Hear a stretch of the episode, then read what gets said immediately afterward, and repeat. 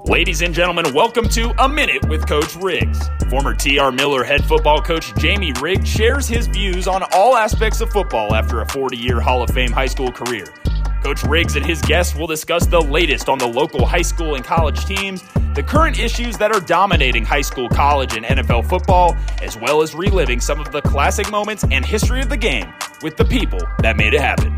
This is A Minute with Coach Riggs. I want to welcome you to this episode of A Minute with Coach Riggs. Sorry I've been kind of missing in action for a little bit. I was under the weather a little bit. My voice wasn't very good, and uh, but I'm I'm all better now and uh, getting getting ready to uh, not only do this episode, but I'm going to talk briefly at the end about the next episode a little bit. I'm going to kind of talk today about something I don't talk about a lot, and uh, I'm I'm going to talk have my say about uh, Alabama basketball. Everybody else has commented on it from the national media to the local folks and the folks on AL.com. I avoid talking about such things generally for, for really a couple of reasons. Uh, number one, uh, in most situations, like with, with Alabama basketball situation, the murder of this young lady, um, we comment without having all the information a lot of times. And in this case, certainly don't have all the information, but certainly there's been some that has come out. And then the other thing about this is that, and, and University of Alabama is in this position, is that no matter what you say, you're going to be wrong in the eyes of some people uh, because someone's going to always find fault with it because either your stance is too hard or too tough or not realistic, or your stance is too light or too lenient. And so I kind of just avoid talking about this kind of stuff. But it, the, things such as this, I had to deal with some as, as an athletic director and as a football coach. I didn't have to deal with murder, but we did have to deal with some other serious things and some that were a little bit less serious that come under the heading of discipline. So let me just kind of very quickly review. I think most everybody knows the basic facts. So on January 15th of this year, a young lady named uh, Harris was killed in Tuscaloosa, shot to death. And in the original report, even the police there said that this was a result of what they considered to be a minor altercation. Uh, this young lady was with her boyfriend and they had an altercation with two other men. And apparently stemmed around one of the men trying to uh, flirt with the young lady or something. And the boyfriend told her hey you know i'm her boyfriend. Don't do that. And they had words and um, they split apart. And then later on in the evening they came back together. When they came back together um, one of the young men had a gun. So one of the people involved here was a young man named Michael Davis, but the one that concerned everybody was there was another young man named Darius Miles, and he was a University of Alabama basketball player. Uh, he had been injured and was out for the season, but he was still a uh, had played some and was a member of the team. Now, this is always a bad look when you have an athlete like this involved in something as serious as, as murder or what was rape or, or anything like that. For two reasons. Number one, this is a person that, as a general rule, with their own scholarship, you recruited them to come to your school and be a part of your school. And so obviously that's not the kind of people that are going to be involved in something like this that, that you want representing your school. And the second reason I think that this was tough was because it happened down at the strip. And everybody who's either gone to the University of Alabama or has uh, had children go to the University of Alabama knows where the strip is. There's, all the students hang out at the strips, the restaurants and the bars and stores and, and everything is. And so because this happened in the area of the strip down there, I think that was also a concerning thing. Certainly had to be if you had a uh, one of your children was attending the University of Alabama Miles was dismissed immediately from the team when the school was informed that he was involved in the shooting, and Davis and Miles were both charged with the shooting and were charged with murder. Uh, I think Davis, uh, we believe that Davis actually did the shooting, but that Miles had been charged as well. So this rocked along for a month. The university did the best thing they could to put the best face on it that they can because there's no good way to do that.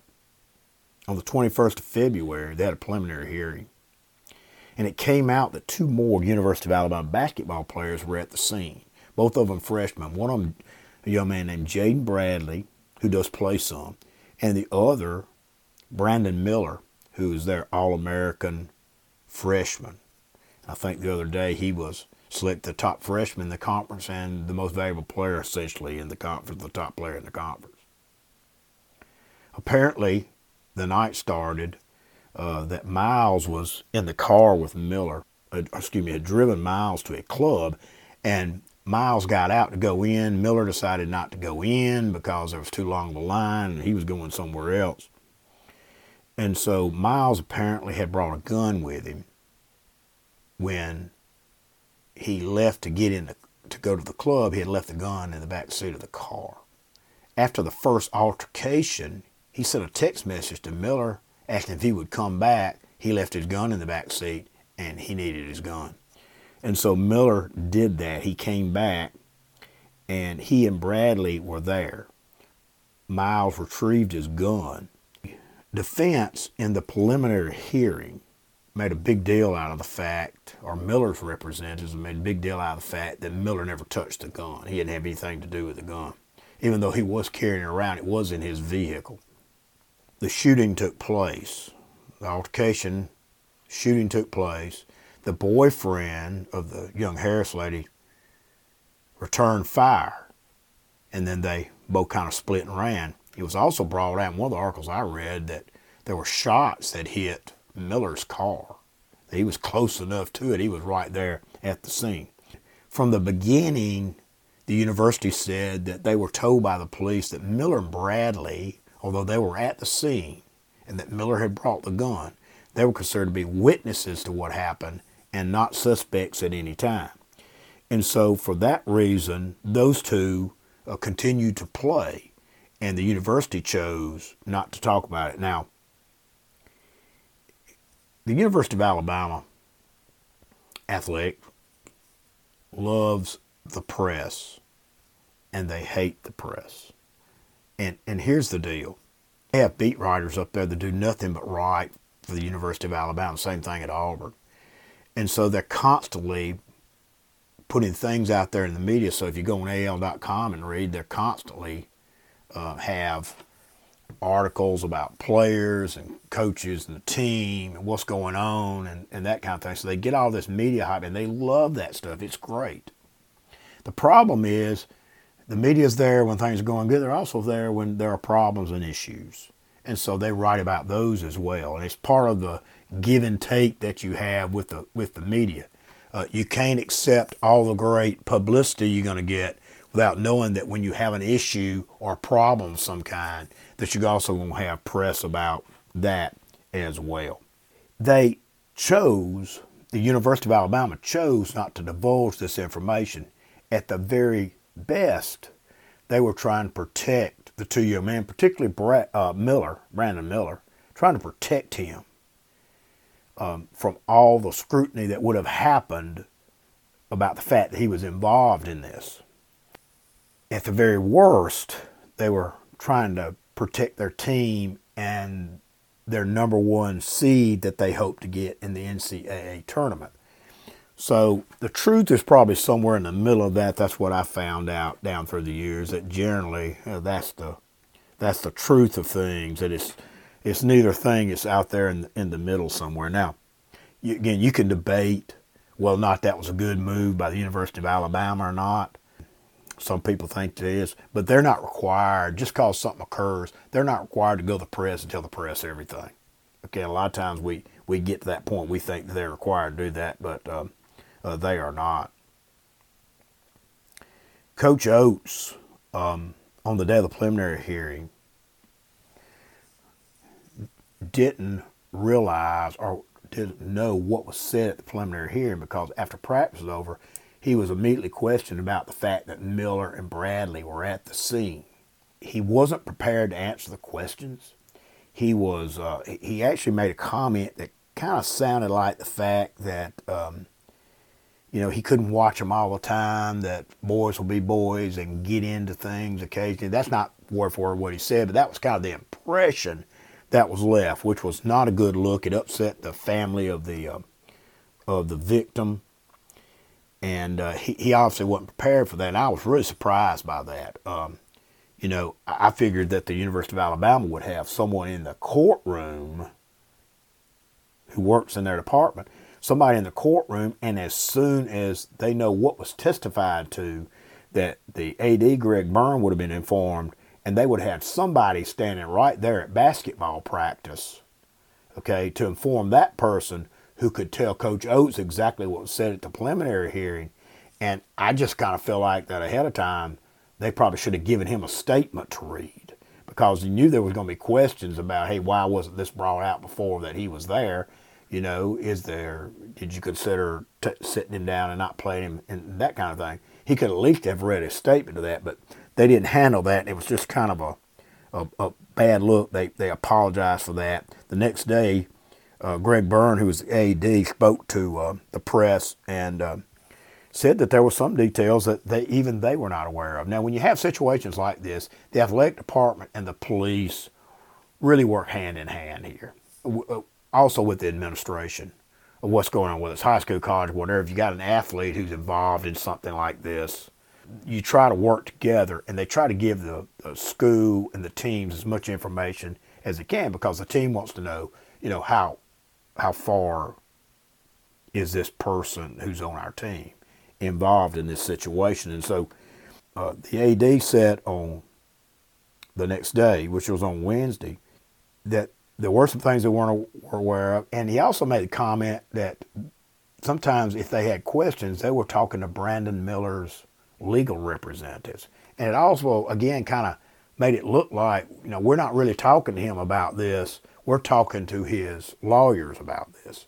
You know, I'm not, I'm sure that they, they had sit down conversation with Brandon Miller because from the begin with, they should have told him, here's some things you need to say. Here's some things you don't need to say out in public. But you need to be careful because you don't want to set, uh, uh, put extra gasoline on the fire by doing or saying, you know, the wrong thing. That night, Alabama played at South Carolina. And because this had come out about Miller, the students at South Carolina got on him heavy that night. And as the game went on, he played one of his best games. He didn't let any of that bother him. He played one of the best games he's played. But at the end of the game, he's kind of responding to the fans who've been getting on him ever since the game started. He was kind of pumping his chest and doing some things. And again, this wasn't the look that the university wanted. And I don't know if they sat down with him and said, hey, they're going to get on to you now. Here's the way you need to handle this. And and he didn't handle it very well. He, he, he still responded to him anyway, or they didn't have to sit down with him. But it just kind of helped throw fuel on the fire again, uh, that it wasn't a, a really good look. And then the following Saturday was the one that kind of got me a little bit because of the fact that he did the thing that he had been doing most of the year where one of the other players looks like he's frisking him. Okay, like a policeman would frisk somebody. It's hard for me to believe nobody knew about that. Nobody knew this was going to happen, that this has been going on the whole year. And they got several assistant coaches on the University of Alabama basketball team. It's just hard for me to believe that one of those guys didn't say to the head coach, "Hey, coach, you know he they do that frisking thing every time, you know when they announce him, and that's probably not a good thing that we need he needs to do right now." Just hard for me to believe that they they didn't have it. Now the coach, after it happened, made a comment that I didn't think was very good, and I, certainly I've made some that weren't very good before. But he basically said he didn't know he was doing that. Now he'd been doing it all year he says something about I was drawing up plays. I don't pay attention to them when they announce them. Okay. Look, the coach of a basketball team, football team, baseball team, whatever, softball team, wherever you're coaching, You're responsible for your team. You're responsible for all the players, their conduct, everything. It's hard for me to believe that they've been announcing, they've played 30 games. They've been announcing this all year. He's been doing this all year. And the coach doesn't know what they're doing. So I don't know if he's not looking on purpose or what the deal was. I just thought that was strange. And I just thought it was strange that nobody else mentioned this and that they haven't addressed this with Brandon Miller. Brandon Miller's 19 years old. I understand that. But when I was 19 years old, I could have very easily have understood that considering what I had been involved in, this I don't need to do. This is this is going to be a bad deal if I do that. People are going to view this wrong. He's a student at the University of Alabama. He didn't know this might be a problem. Sure he did. You know, the guy that frisked him, he didn't think this might be a problem. I understand entertainment and all that kind of stuff, but that ceased to be entertainment when he was involved in the shooting deal. So, you know, I just really think that was a bad deal. Again, the family uh, commented. Uh, they were eaten up in the press. I know AL.com and all over the country, they were just eating them up because what it made it look like is that he's making light or fun of the situation. He may not have been doing that, but it certainly gave that look. And so the, the university looked really bad there and just looked like that they haven't taken care of their business and handled this with him as they as they should have. Part of the problem that we have today is because the combination of NIL money and the transfer portal to get these top players, coaches are having to I don't know if the term is sell your soul, but they're having to do do some things they really don't want to do sometimes to get them. So if you've got one of the top players and top recruits in the country, he's got some kind of NIL deal, which means you're paying him money now, and he's being paid now. There are a lot of 19 year olds that, if they had a considerable amount of money, uh, wouldn't handle things well. So you, you can understand that when they come and they're being paid all this money, they have a feeling of entitlement. And then as he had some success and people bragged on him and so forth, um, getting even more a sense of entitlement. And for the coaches, it's very difficult for them to uh, provide the kind of discipline that they might like to provide because uh, of the fact that we have the transfer portal and people can transfer now. In Brandon Miller's case, he's going to be leaving one way or the other. After a year, he'll be going to the NF, uh, NBA it's just difficult to provide discipline for players because if you run a tough ship, as we used to say, and you don't play someone or you're hard on whatever, they'll look for somewhere else to go. And they'll tell the other recruits about it. So not only may you lose some players, but there's always they look at as a possibility that it's going to be much harder to recruit in the future if some of the people that played here and left say that this is not a good place, these folks are too tough on you. They'd much rather go to a place where the coach is going to be more like a friend, be more lenient to them, uh, not uh, not uh, be constantly uh, concerned with them about their conduct, where they're going, what they're doing, and so forth. So it's a tough, tough thing in college athletics now, just trying to handle players in discipline situations. And you can debate whether Brandon Miller should be playing or not. There's always going to be two sides to it. The first side is going to be that there's no way he should be playing. He's involved in this shooting. He took the gun. There's no way that he should be playing for the University of Alabama. It's an embarrassment to the university. The other end of that deal is he has not, and, and they're pretty sure he won't be charged with anything. Because of that reason, he should be playing, and it's fine for him to play, and that he hasn't done anything wrong. And then there are people that are all out there in the middle. So that debate will continue. And here's one of the hard things for most people. We like to believe that the young people we see, whether it's men's sports or girls' sports, whether it's on Fridays or whether it's on Saturdays with colleges or whatever, we like to think that these people are good people, that they come, they work hard, they do their schoolwork, they do the right things outside, off the team when other people, when when when the team's not there. We like to think that they are good people, that they have character, that they stand for the right things. But in reality, that's not always true. There are a lot of athletes, whether high school or college athletes, that do the right things.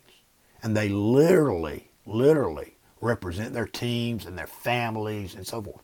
And you have a lot of folks that don't that, that weren't taught that from their families.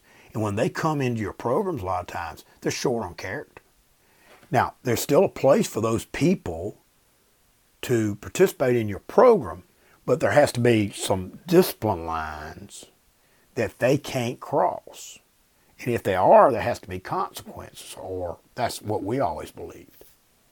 And the same thing goes in college. It's just getting harder and harder to do that. So just have to understand that we like to think that those people are all good people, but a lot of times that's not necessarily the situation uh, the way it is. The reason for like interscholastic athletics in high school, in my opinion, the original reason was to take some of the aggressive young men, because it was all men when it first started, the aggressive young men, uh, put them with some adults uh, outside of school and allow them to participate in sports and learn some lessons that will benefit them for the future. That was the original reason for it. I was always a believer that the student athletes could really benefit when the school and athletics work together. That we could use sports to help motivate those students academically, to, and to help with their conduct in and out of school. In the years that I was coaching, I'll just use the years I was coaching at Miller, uh, there were a lot of discipline type things that happened that uh, were minor things. Up in the classroom, maybe we've got folks not doing their schoolwork, not doing their homework. Uh, they're talking too much in class. They're becoming a disturbance in class. Uh, they're being disrespectful of, of teacher something like that. Or they caused some kind of issue in the lunchroom, or they were rude to somebody else.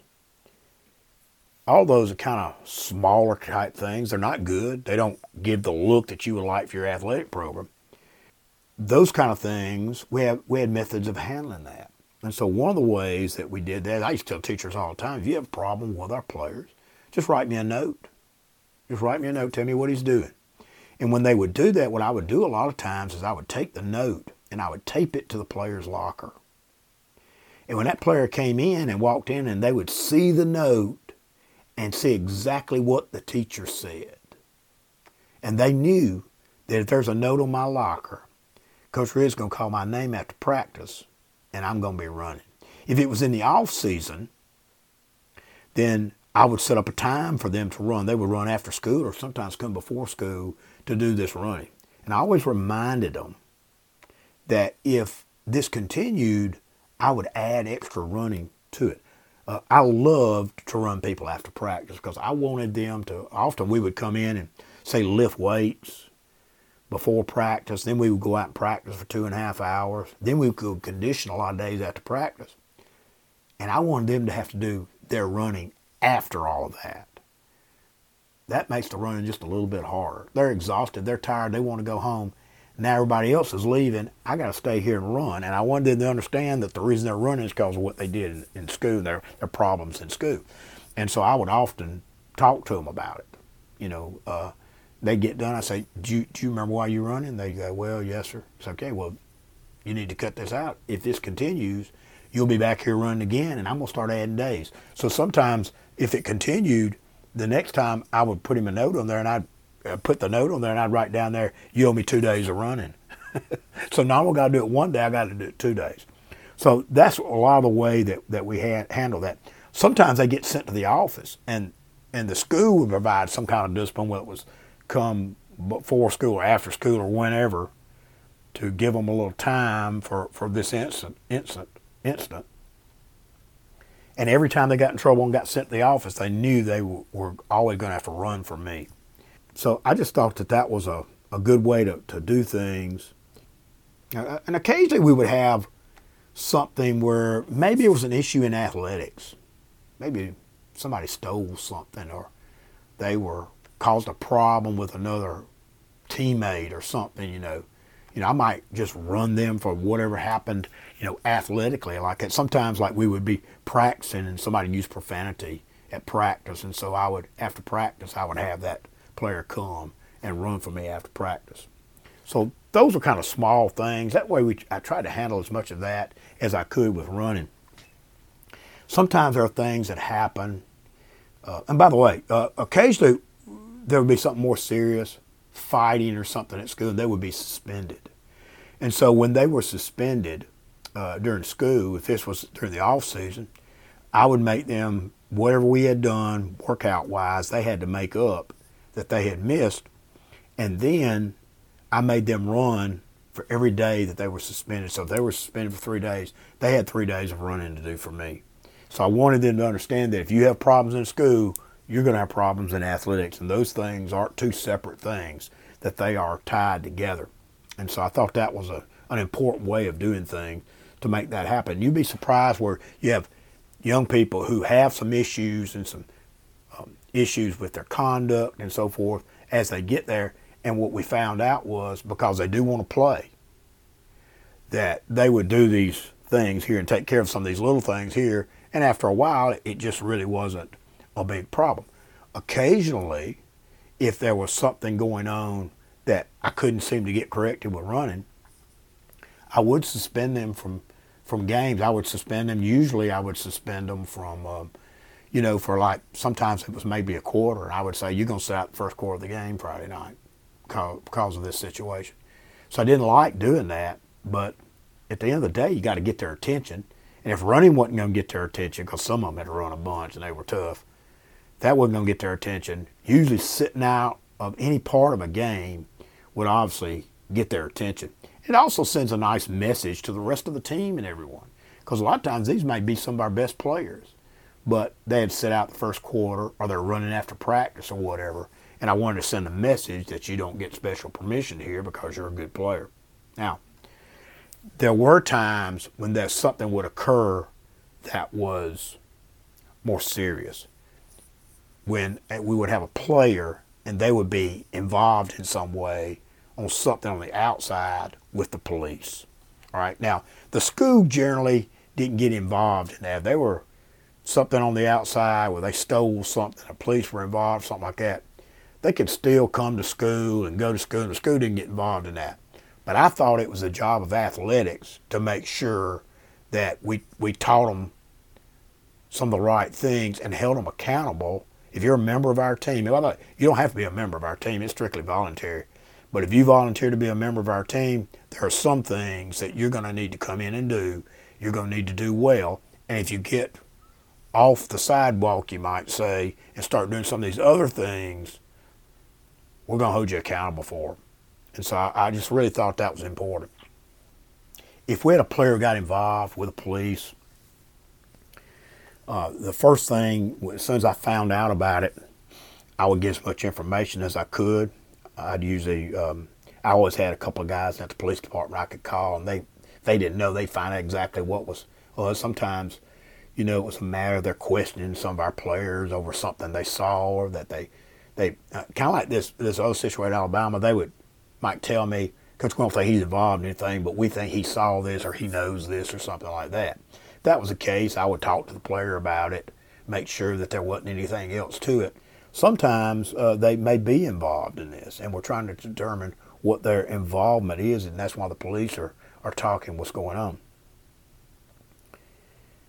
And there are a couple things that I learned about this, and, and it really makes this hard. And one of the first ones was that when you start talking to young people and all about things on the outside, things that might be against the law. By, by the way, let me just give you some ideas. Here's some of the things that we talked about down through the years, the situations that I got involved a little bit. Everything from breaking and entering. This is things uh, our players um, had been uh, accused of or investigated for at different times. Uh, breaking and entering, theft, rape, vandalism, harassment, fighting. So we'd seen a pretty good gamut of everything that young people could get into. And I'm not going to get into the drug and alcohol thing today. I'll do another episode on that. That's a that's a whole different ball game. But now we're just talking about other things outside of the the drug and alcohol thing. The one thing that I learned is that everybody lies. Everybody lies, and if I set a player down and start asking him questions about something that occurred, he's either going to lie to me or he's going to misrepresent the truth or something. He's just to make his version of it, whatever his involvement was, sound as good as it possibly can. And the other thing that I didn't know till I got involved in a lot of this is that everybody else lies for them too. The parents lie for them, their friends lie for them, everybody lies. Everybody lies. And, and this was a drug situation one time, but I had a player who got arrested by the police one time, and everybody all his parents, parents, all his friends, everybody, he was just there. He wasn't doing anything. He's not involved in that. And, and they're all saying this. Okay, yeah, he hadn't done anything. And then when I talk to the police, they're like, oh, yeah, he's the main one. he's the main one that was involved. So I learned that everybody lies. So even though I'm listening to their side of the story or whatever's going on here, I'll have to verify this. And then I had one rule that really, really helped. And here's the rule that I gave the players, and I told the players this. If you become involved with some kind of incident with the police, as soon as I find out you're involved in any way, I'm going to indefinitely suspend you from the team. I'm going to indefinitely suspend you from the team. And what the reason I started doing that was I found out this that if you suspend people, and let's say this happened during the season, I suspend people from the team. They don't want that. And here's what I told them you want back on the team? You're going to need to convince the police that you're not involved in this. And if you convince the police you're not involved and they come to me and they say, Coach, we don't believe he's involved, I'll put you back on the team. But I'm not putting you back on the team until the police can tell me. Now, I don't have to make the decision anymore. I don't have to decide what, you know, whether we're going to run you, suspend you, keep you out, whatever, whatever I'm going to do. I have to decide all that right now. All I've got to do is indefinitely suspend you, and that's your job to get yourself back on the team. And if they can't convince the police that they're not involved, you're going to stay suspended. So people might come to me and say, hey, Bill didn't do this. He was just there. He wasn't involved in any of this. All he has to do is convince the police that he's not involved. I'll put him back on the team. And so that was, a, I thought, a great way to do it because I found out just as soon as you suspended people, people started talking. They started saying, hey, I didn't do this. I wasn't involved in this. You know, before they'll protect their friends sometimes. But when you suspend them from the team, uh, they're not protecting their friends anymore you know, they're going to start looking out for themselves. So to me, it was a great way of handling that. I was able to work with the police. Um, they would inform me and they would come to me occasionally and say, Coach, we don't think he's involved. We think he was just there. I had a situation one time where there was a player was accused of something. He was involved in something, four or five other people. I think there was only one football player involved. And so as soon as I found out, I told him he was indefinitely suspended from the team. He didn't come to practice, and come to games. He wasn't doing anything. He was a good football player. Um, the police are investigating. And so after about a week and a half, uh, law enforcement comes to me and they say, look, we've investigated this. We can investigate another two weeks. We don't think we're going to find out anything, so we're not going to charge him with anything. We think there's a possibility he might be involved, but we don't know for sure. But we'll never prove it one way or the other. And they told me he's he's he he's been out here for out of football for a week and a half, nearly two weeks here now. He said, if I were you, he said, you let him come back and play anytime you want to. We're fine with that. And so I did that, and I, I brought him back, and uh, we uh, uh, he basically missed two weeks of the season because of this. He wasn't ever charged with anything. It, it was dropped. And But the thing about indefinitely suspended, had I not done that for two weeks, there would have been a debate in Brewton for whether or not he ought to be playing or not.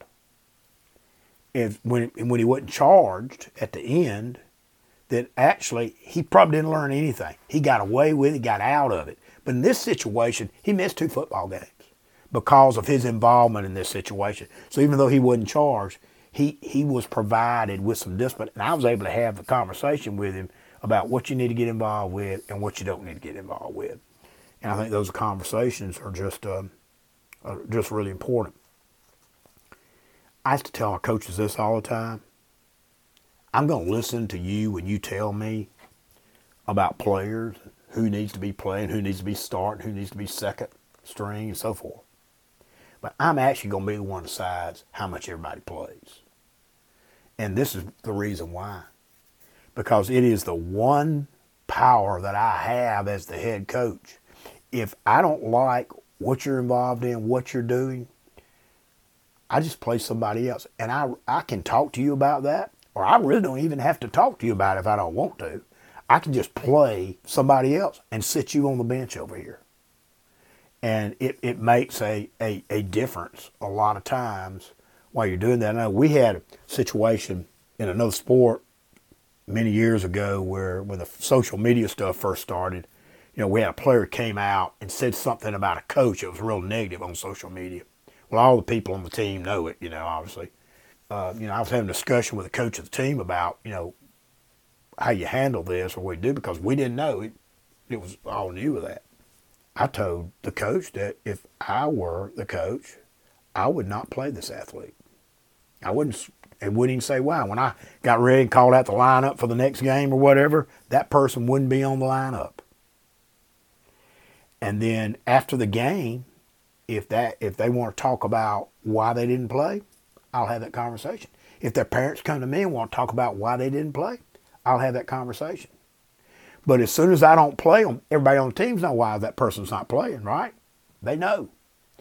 And so a lot of times we can use that that peer pressure and that other pressure, and, and the, the parent may not have even known about this situation, and they come and say, "Want to know why they're not playing?" And then that gives the coach the opportunity to say, "Well, this is what happened on social media." And the parent would say, "Well, I, I wasn't aware of that. You might want to keep up what's going on with it." Or this could be a situation where the player uh, never says anything, the parents don't say anything, they know why that player is not playing. And the coach may never even have to even address it with them. But he sent a message to the team, and he sent a message to this player that he's the one that decides who plays and how much. And that even though you're a good player, that does not guarantee that you're going to play every game because he has the right to play anybody he wants to for any reason.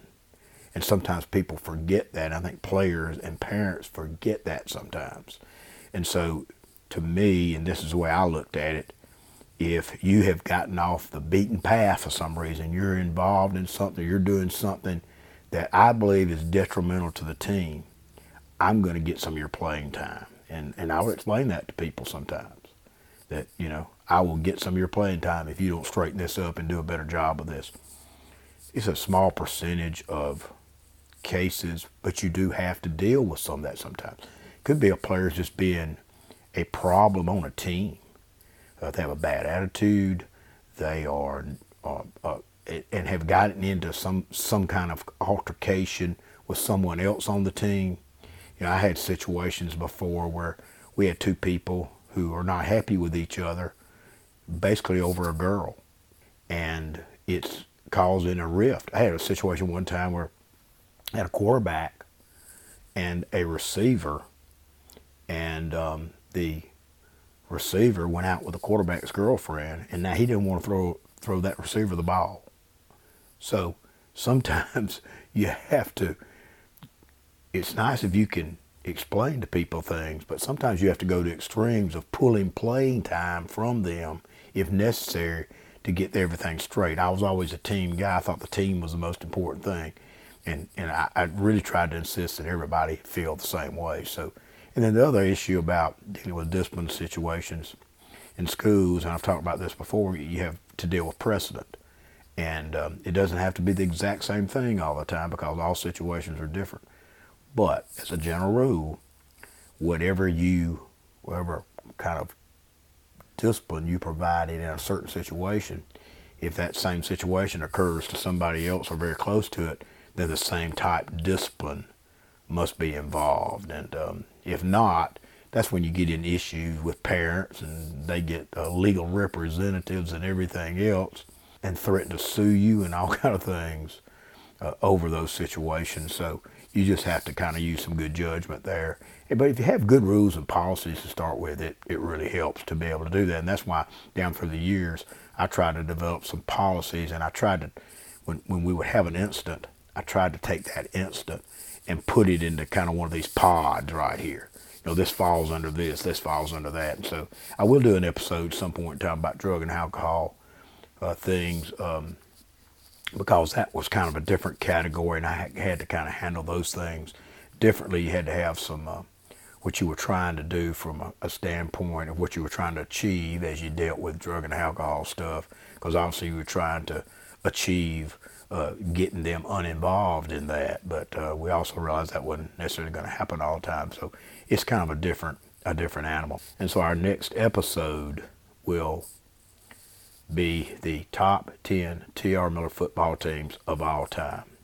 And as uh, our, our previous episode, when David and I discussed this, the committee has been at work and it has been a more difficult procedure than we thought. And uh, the the committee, I know we heard from, from, from several people, gave their opinions on the teams that like a lot of them they played on, or some, some of them gave their opinions on, on several different teams. And there were a lot of issues and a lot of things involved. And the committee was trying to be fair to everybody from from 19 really 1926 through 2022 that's 97 years of miller football. And it became a harder thing than we thought just because there are so many good teams uh, involved. And you know this wasn't an incident where you, you're, you're trying to pick 10 and there were 15 who could have been in the top 10 we got a lot more than that that could have been in the top 10 at TR Miller. So it has been a very very difficult thing but hopefully we're going to uh, start putting that show together and get that episode going. And hopefully we'll be able to um, not only uh, present the top 10, but maybe hear from a person or two that was involved in some of those teams and talk about that. So we look forward to the uh, next episode of the top 10 T.R. Miller football teams of all time. So thanks for listening in. We look forward to the next one. This has been a minute with Coach Riggs.